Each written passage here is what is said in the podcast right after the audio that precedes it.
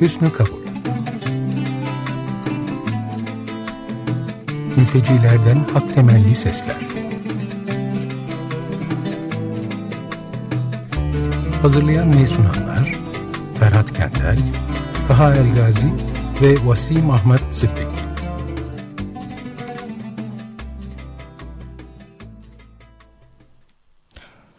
Merhaba dostlar, hepinize günaydın ve sarılıyorum. Burası Açık Radyo 95.0, Ferhat Kentel, Taha Elgazi ve ben Vasim Ahmet Sediki ile birliktesiniz. Ee, bugün e, en kısa ve en çarpıcı bir soruyla başlamak istiyoruz. Ee, bu soru e, Jack Lacan'ın sürekli sorduğu bir soru yaşamak ile ilgili. Daha doğrusu yaşamanın e, tarihsizliği ile ilgili. Ve şöyle bir soru soruyor. Ne yaşadım ben? Az önce ne yaşadım? Bir gerisinde sürekli gitmeye çalışıyor sanırım. Az önce yaşadığımız ne diye soru soruyor. Korku, kaygı, endişe ile ilgili bir soru Lacan'ın bu sorduğu soru bugün tekrar soruyorum. Ne yaşadık?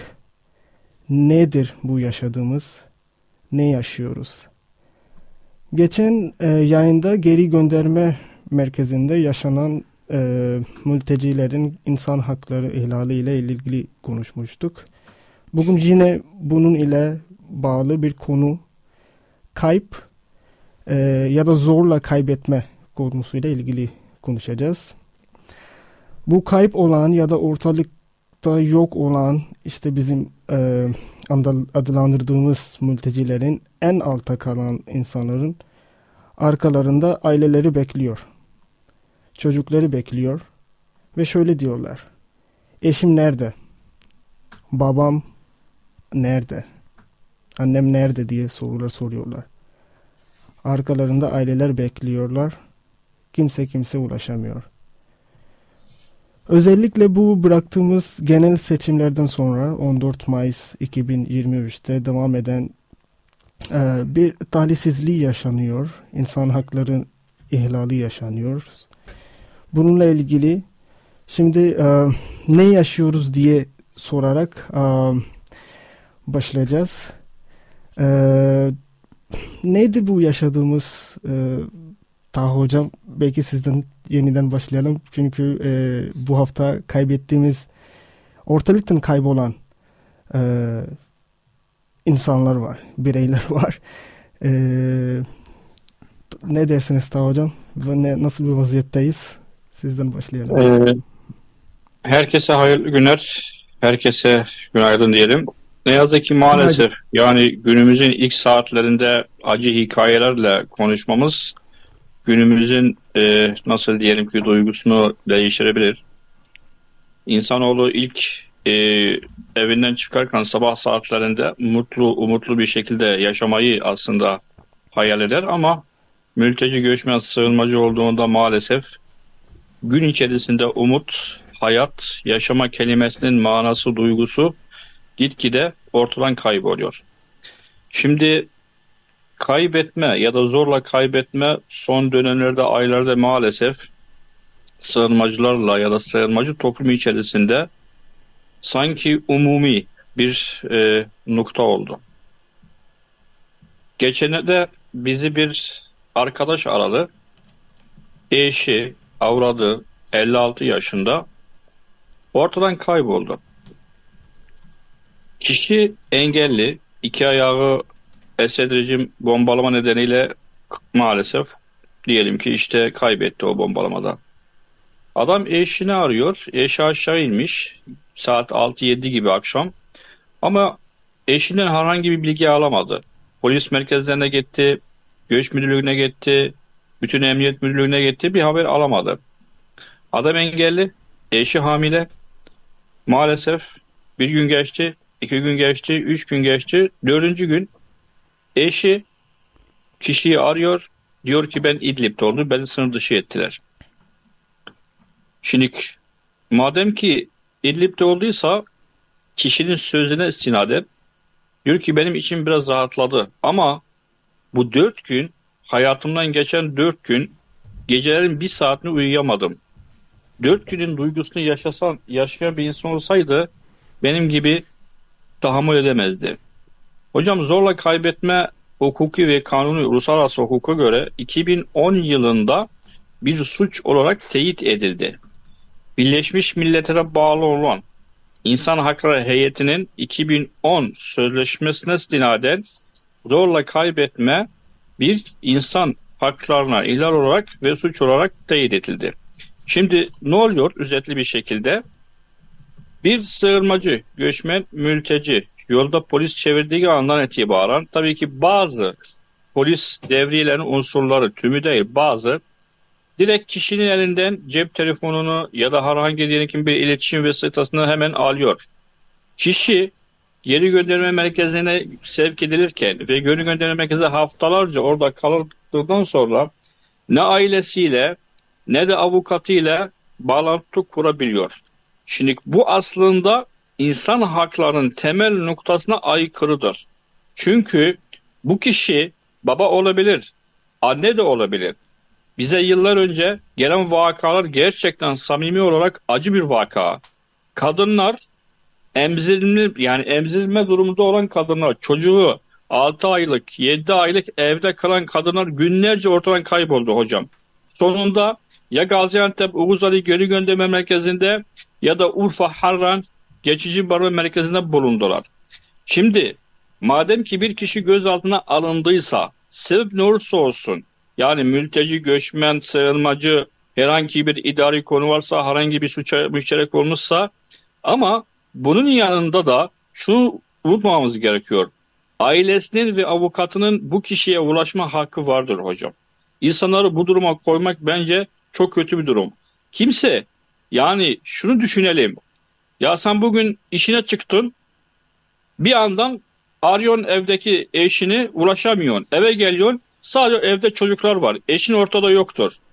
Bir gün geçiyor, iki gün geçiyor, üç gün geçiyor. Hastaneler, polis merkezleri her yeri soruyorsun.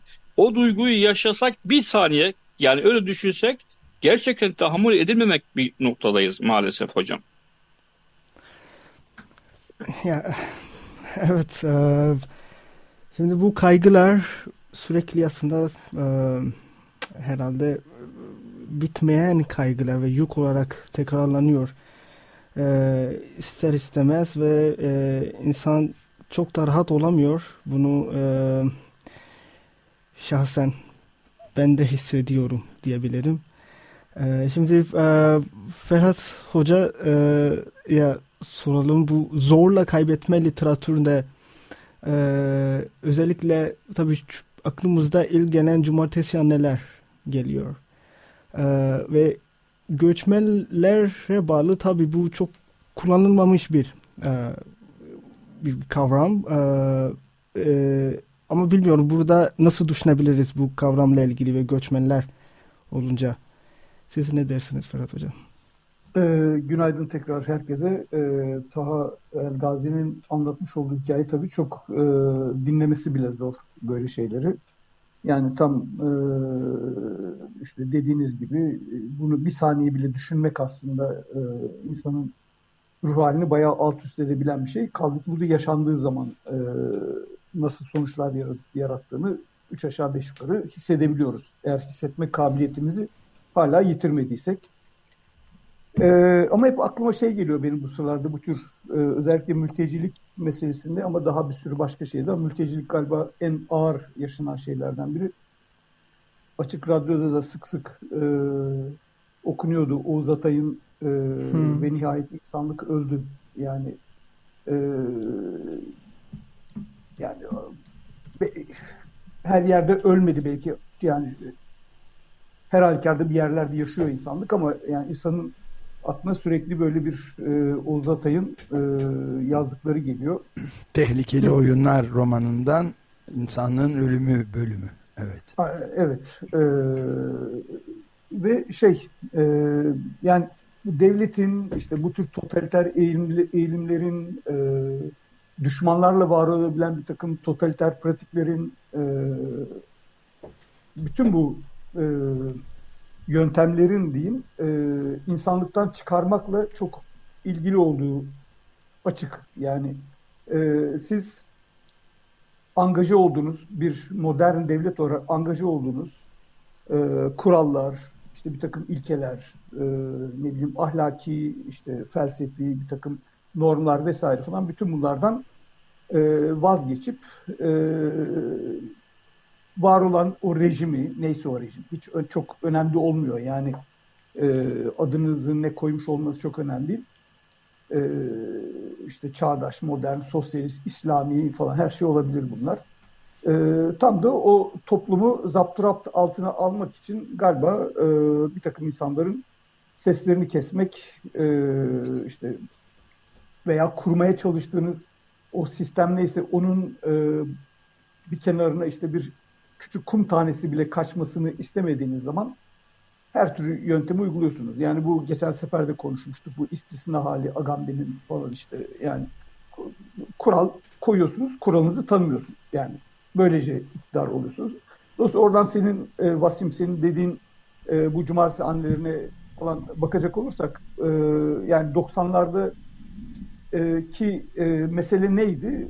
E, esas olarak Kürt e, hareketi diyeyim, Kürt kimliği, yani Kürtlük realitesi diyeyim. Hani tanıyorduk ya bu memlekette bir Kürt realitesi vardır demişti en yetkili ağızlardan e, bu memlekette insanlar. O Kürt realitesi kendisini e, anlatırken e, tabii ki var olan o sistemin e, bir taraflarına bir tarafları sorguluyordu bu hareket.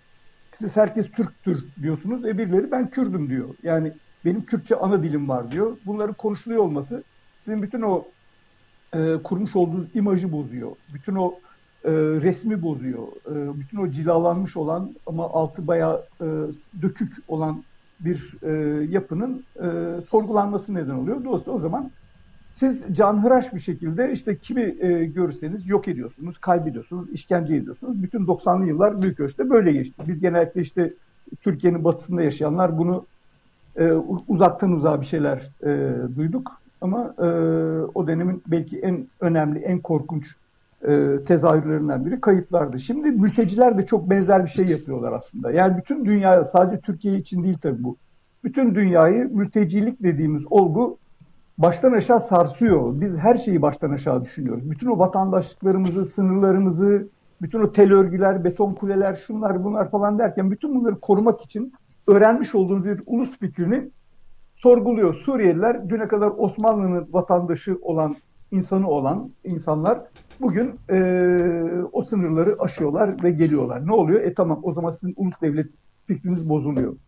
Tabii bunu e, ulus devleti ötesindeki başka bir takım pratikleri de taşıyabilirsiniz. İşte e, Avrupa Birliği ile olan ilişkiler, işte Avrupa Birliği'nin Avrupa'nın Türkiye'ye bir takım jandarmalık görevi vermiş olması, işte para verip hadi sen e, bana gelmelerini engelli gibi bir takım çok pratik ve çıkarlara dayalı bir takım ilişkilerle bunlar sürüyor. Ama e, son bir de şey de biraz bağlamı genişletmek için bu örneği de vereyim. E, mesela bu e, işte Sovyet döneminde, Stalin döneminde e, Sibirya e, işte kaybedilme yeriydi örneğin. Yani e, Sovyet rejiminin en belki e, dikkat çekici özelliklerinden biriydi. İşte sürekli bir takım rejime biraz küçük bir muhalefet eden insanlar bile kayboluyordu. Hitler rejimden bahsetmiyorum bile. Bütün Yahudilerin, işte eşcinsellerin, e, akli sağlığı yerinde olmayanların vesaire vesaire toplama kamplarına gönderilmesi gibi. Ya da işte Arjantin, belki Arjantin'de herhalde bu kaybetmek konusunda en meşhur olmuş olan ülkelerdir. O 70'li yıllardaki diktatörlük veya işte e, rejiminde, askeri diktatörlük rejimlerinde ve Şili'de çok e, miktarda insan kaybedildi. Çünkü başa çıkamıyorsunuz. Yani bu aslında şöyle bir şey. Bakın çok büyük meselelerle uğraşamıyorsunuz. Ekonomiyi düzeltemiyorsunuz. Depremde 50 bin tane insan kaybediyorsunuz. Naci Görür'ün sözlerini dinledim. Yani 50 bin tane insan yok edildi, yok oldu, öldü. Doğal afet e, denen bir şeyin altında ama bizzat biz e, altyapısını beceremediğimiz bir memlekette bu kadar insanın ölümüne sebep oldu bu sistem. E, doğal afet, kader vesaire falan diyerek çıktık. Başa çıkamadınız depremde aslında. Sorun bu. Bu kadar büyük bir sorunla başa çıkamıyorsunuz ama başa çıkabildiğiniz küçük insanlarla uğraşıyorsunuz. Bu aslında o rejimin ne kadar e, felsefesinin, işte kurulumunun, e, ilkelerinin, işte bütün anlattığı ideolojik, işte bu her şey olabilir. Çağdaşlık, modernlik, dindarlık, muhafazakarlık fark etmiyor yani. Ama bir şeyleri çok cilalayıp cilalayıp çünkü anlatıyorsunuz ya biz devlet olarak diyorsunuz. Galiba bütün bunların baya bir e, altının boş olduğunu, siz e, insanları es olarak koruyamadığınızı, en fazla küçük insanları, sıradan insanları, gündelik hayatında işte okula giden, işine giden, işte gidemeyen, evinde yemek pişiren bir takım insanlarla başa çıkabiliyorsunuz gibi gerçekten çok e, acıklı bir durumu e, bence gösteriyor diye düşünüyorum. Şey e, hiç unutamadığım e, bir, bir söz daha aklıma geliyor. E, özellikle James Baldwin'in sık sıkla çok kullandığı bir söz var. Benim istediğimi aslında sen biliyorsun. Aslında senin istediklerin neyse benim de istediklerim o. Bütün o eşitsizlikler içinde e, nedense bir e, hiyerarşik bir e, düzen fazlasıyla var ve e, ya sen kim oluyorsun bunu hak edecek ya da sen kimsin sorusu da ortaya girebiliyor. Ee, ama bu Lacan'ın benim e, bu başladığı e, e, yerde bu ne yaşadım aslında kafasını tutarak soruyor bu soruyu. Yani ne yaşadım ben bu az önce? Bir e, bir başka bir ruh hali var o sorunun arkasında. E, ve orada bir yerlerde benim geçen yayında biraz kaçırdım onu söyleme. O kimlik politikaları e, da oluşma tehlikesi olabiliyor ama yine de bunun üzerinde düşünmek e, bana fena gelmiyor. E, özellikle bu duygu halleri üzerinde düşünmek. Taha Hoca'nın da bıraktığı yerde. Yani bekleyenler var. Ve unutamıyorsunuz. E, ve aralarında herhalde arzular, istekler galiba var. Evet ben de bir ufak ilavede bulunayım izninizle yani şu sırada yakından takip etmeye çalıştığımız ve yüreğimiz paralanarak izlediğimiz bu Gazze saldırıları İsrail ordusunun orada şimdi tümüyle artık bir e, yeni göç dalgası yani İsrail'in e, ana hedefinin doğrudan doğruya bütün Gazze şeridini boşaltıp güneye gitmekle sürmekle yetinmeyip oradan da Mısır'la bir şekilde anlaşma yapıp Mısır'a hatta orada çöle e, yerleştirmek gibi bir planı içinde olduğu sık sık dile geçen bir şey. Burada yani şu anda demokrasinin adam belirtildiğine göre 2 milyondan fazla insan 90 mil karelik yani 235 e, kilometre karelik bir alanda aktif olarak bombardıman altında İsrail e, ordusu tarafından ve onların tamamının bir şekilde ikinci defa göç dalgasına tabi tutulacağı ve dünyanın da en büyük göç felaketlerinden birine de gidebileceği gibi bir durumla da karşı karşıyayız. Yani göç programında da bunu da bir kere daha söylemek istedim. Yani Birleşmiş Milletler yetkililerinin özellikle insanlığın çok karanlık bir noktaya doğru sürüklendiğini ısrarla üç ayrı Birleşmiş Milletler yetkilisinin demeci vardı. Bugün onlara da değinme fırsatı bulduk. Evet aslında pardon ben hemen küçük küçük bir not düşeyim burada. Ee, yani öyle bir güç ki o silahlar, bombalar, füzeler vesaireyle e, güvenecek tek şeyiniz bu aslında. Yoksa bütün meşruiyetinizin e, olmayabileceğini, aslında insanları ikna edemeyeceğinizi baştan kabullenmiş bir e, devlet rejiminden bahsediyoruz. Yani kendi vatandaşlarına ya da kendi e, o bile aslında çok belki zor. Biz anda öyle diyorduk işte İsrail için e, Orta Doğu'nun e, en azından kendi vatandaşları nezdinde en demokratik ülkesi. Aslında galiba o bile değil ama e, şu anda yapmış olduğu şey de e, açıkçası umalım dünyaya e, örnek olarak e, gelişmez bu pratik. Evet. İnsanlıktan e, çıkma halleri. Mesela dehumanizing diye bir e, doğrudan bir şey aklımıza geliyor. Ömer abinin bahsettiği e, öyle bir olağan bir göç. E, ben İngilizce kavramında biraz rahatsız oluyorum. Ama dün e, Ferhat Hoca ile konuşurken ne olabilir diye sorduk ve e, herhalde e, bu insan dışı ya bu insan kavramı da e, hepimiz yerlerde çok rahatsız ediyor artık yani. E, her türlü her şey yaşanıyor şu an. Öyle değil mi e, Ferhat Hocam? Yani bu insanlıktan Ama çıkma Edgar, halleri. Edgar Morin de e, o insanlığı yeniden tanımlıyor. Yani yeniden başka bir insan olmak mümkün. Biraz o e, bedenin sınırları kapanmamış. Mesela ne, nasıl diyeyim yani işte e, doğayla başkalarıyla e, geçişkenliği olan bir insan demeye başladığı zaman insan o o humanizm vesaire gibi bütün o işte modernizmle birlikte ortaya çıkmış olan kibirli insanlıktan indirip daha mütevazi bir insanlığa çekmek ve bahsedeceğimiz insanlık belki böyle bir şey olabilir. İşte insanlıktan çıkmak derken de bu insanlıktan çıkmak deyimiyle e, tanımlarsak belki bir şey olur yani. Ben mütevazi bir Türkiye Cumhuriyeti vatandaşı olarak mütevazi mültecilerle hemhal olmak istiyorum. Bu insanların sınır dışı edilmesini istemiyorum. Eğer gerekiyorsa e, üç kuruşluk bir şeyim varsa bir buçuk kuruşunu da onunla paylaşabilirim diyebilecek bir şey yeniden bir insanlık tanımı olabilir. Devletin de burada yapacağı yani e, bur burada tabii çok uzun uzun şu spekülasyona girmek istemiyorum. Ya kardeşim dünya kadar harcamadığım para yok. Ziyan edilmemiş kaynak yok zaten. Yani bu kaynakların e, yeniden daha rasyonel, daha akıllı bir şekilde, daha insani bir şekilde e, organize edilmesiyle, paylaşılmasıyla pekala yaşayabilirsin birlikte. Birlikte yaşamak hmm. mümkün e, diyen bir e, dili sürekli bağırmak lazım. Yani en azından işte sivil toplumda bir yerlerde bunları söylemek lazım ki e, devletin içinde, hükümet falan bir yer siyasi otoritenin içinde de bu laflar duyulabilsin.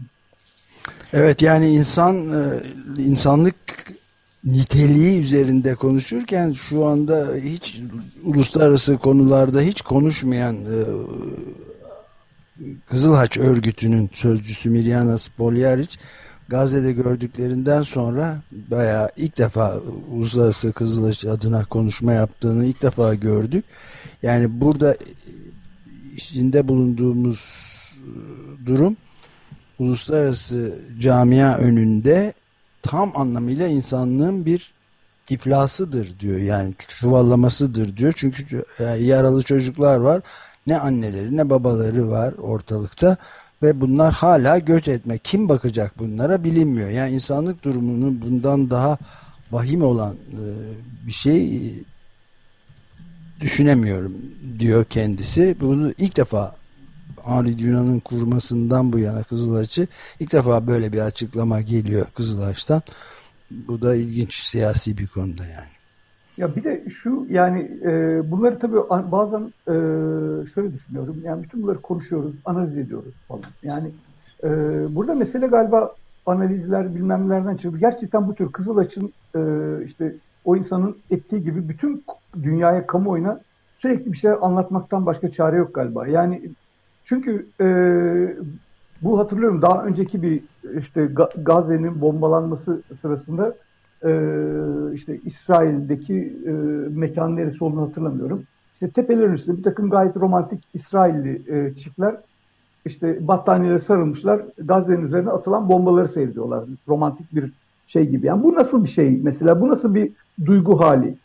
Ee, hangi duygularla bu buraya geliyor bir takım insanlar? Başkalarının üzerine atılan bombaları bir tür romantik seyir haline dönüştürebiliyor. Veya o e, İsrailli askerler işte e, veya pilotlar bilmem işte füzeleri, bataryaları kullanan bir takım adamlar nasıl bir e, ruh haline yapıyorlar bunu? Ve aklıma bir şey geliyor. Yani e, bunu sadece İsrail'le de özdeşleştirmeyelim bu arada. Bir takım evlere girip duvarlardaki, okullardaki resimleri indirme fotoğrafların bizim buralarda da bayağı bir görüldüğünü çok iyi biliyoruz yani. Türkiye'nin e, bir takım yerlerinde özellikle Diyarbakır, Sur gibi yerlerde oldu buna benzer manzaralar. Yani bunu genel bir şekilde e, söylüyorum ama e, böyle bir e, duygu halinin başkalarını e, asla ciddiye almayan, başkalarını görmeyen bir duygu halinin açıkçası bu bize hani Milgram deneyiyle anlatmıştı bunu e, işte Milgram deney yapmıştı. Evet. Bu Nazi Almanya'sında insanlar nasıl bu kadar ikna oldular? Bu kadar nasıl kolayca emirleri yerine getirdiler? Çünkü Eichmann e, İsrail'deki savunması demişti. Valla ben işte bana söylenenleri yaptım demişti. İşte o elektroşok e, bir ara fırsat olduğu zaman konuşuruz gerekirse. Şu anda vaktimiz çok kalmadı. Ama e, insanların bu hale geçebilmeleri insanlıktan çıkmaları aslında söylem, dil, dekor, slogan, marş vesaireyle aslında insanlar çok kolay büyük ölçüde kolaylıkla en azından elinde güç olanlar tarafından bir takım kampanyalarla bu hale dönüştürülebiliyorlar. Dolayısıyla buna karşı alternatif kampanyaları yapmak lazım. Beni insanlıktan mı çıkarıyorsun? Ben de insanım. Hmm. Mülteciler de insandır. Aynı benim gibidir e, diyecek bir takım çok etkili bir takım lafları üretmemiz lazım. Evet. Tam tersini çevirmek. Bence evet. E, ya, bu özellikle böyle bir e, iyi gelmeyen şeylere karşısında iyi gelen neyse onlarla birlikte e, düşünmek belki e, bir ihtimal e, işe yarayabilir. Birlikte yaşamak evet. için, bir arada yaşamak için diyelim. Ee, Bu arada pardon e, en azından dinleyicilere şey söyleyeyim. Taha El Gazi e, bugün kaybedilen o e, mülteci hakları savunucusu Ahmet e, Ahmet e, Kati. E, Kati'nin kaybedilmesiyle ilgili mazlum derde bir e, basın toplantısı, basın açıklaması yapıyorlar. Dolayısıyla aramızdan ayrılmak zorunda kaldı. Onu da e, paylaşalım. Evet, bu şekilde de bitiriyoruz herhalde. Evet. evet. Çok teşekkürler herkese. Evet, çok teşekkürler. Herkese çok teşekkürler. Görüşmek üzere. Hoşçakalın. Hoşça Görüşmek üzere.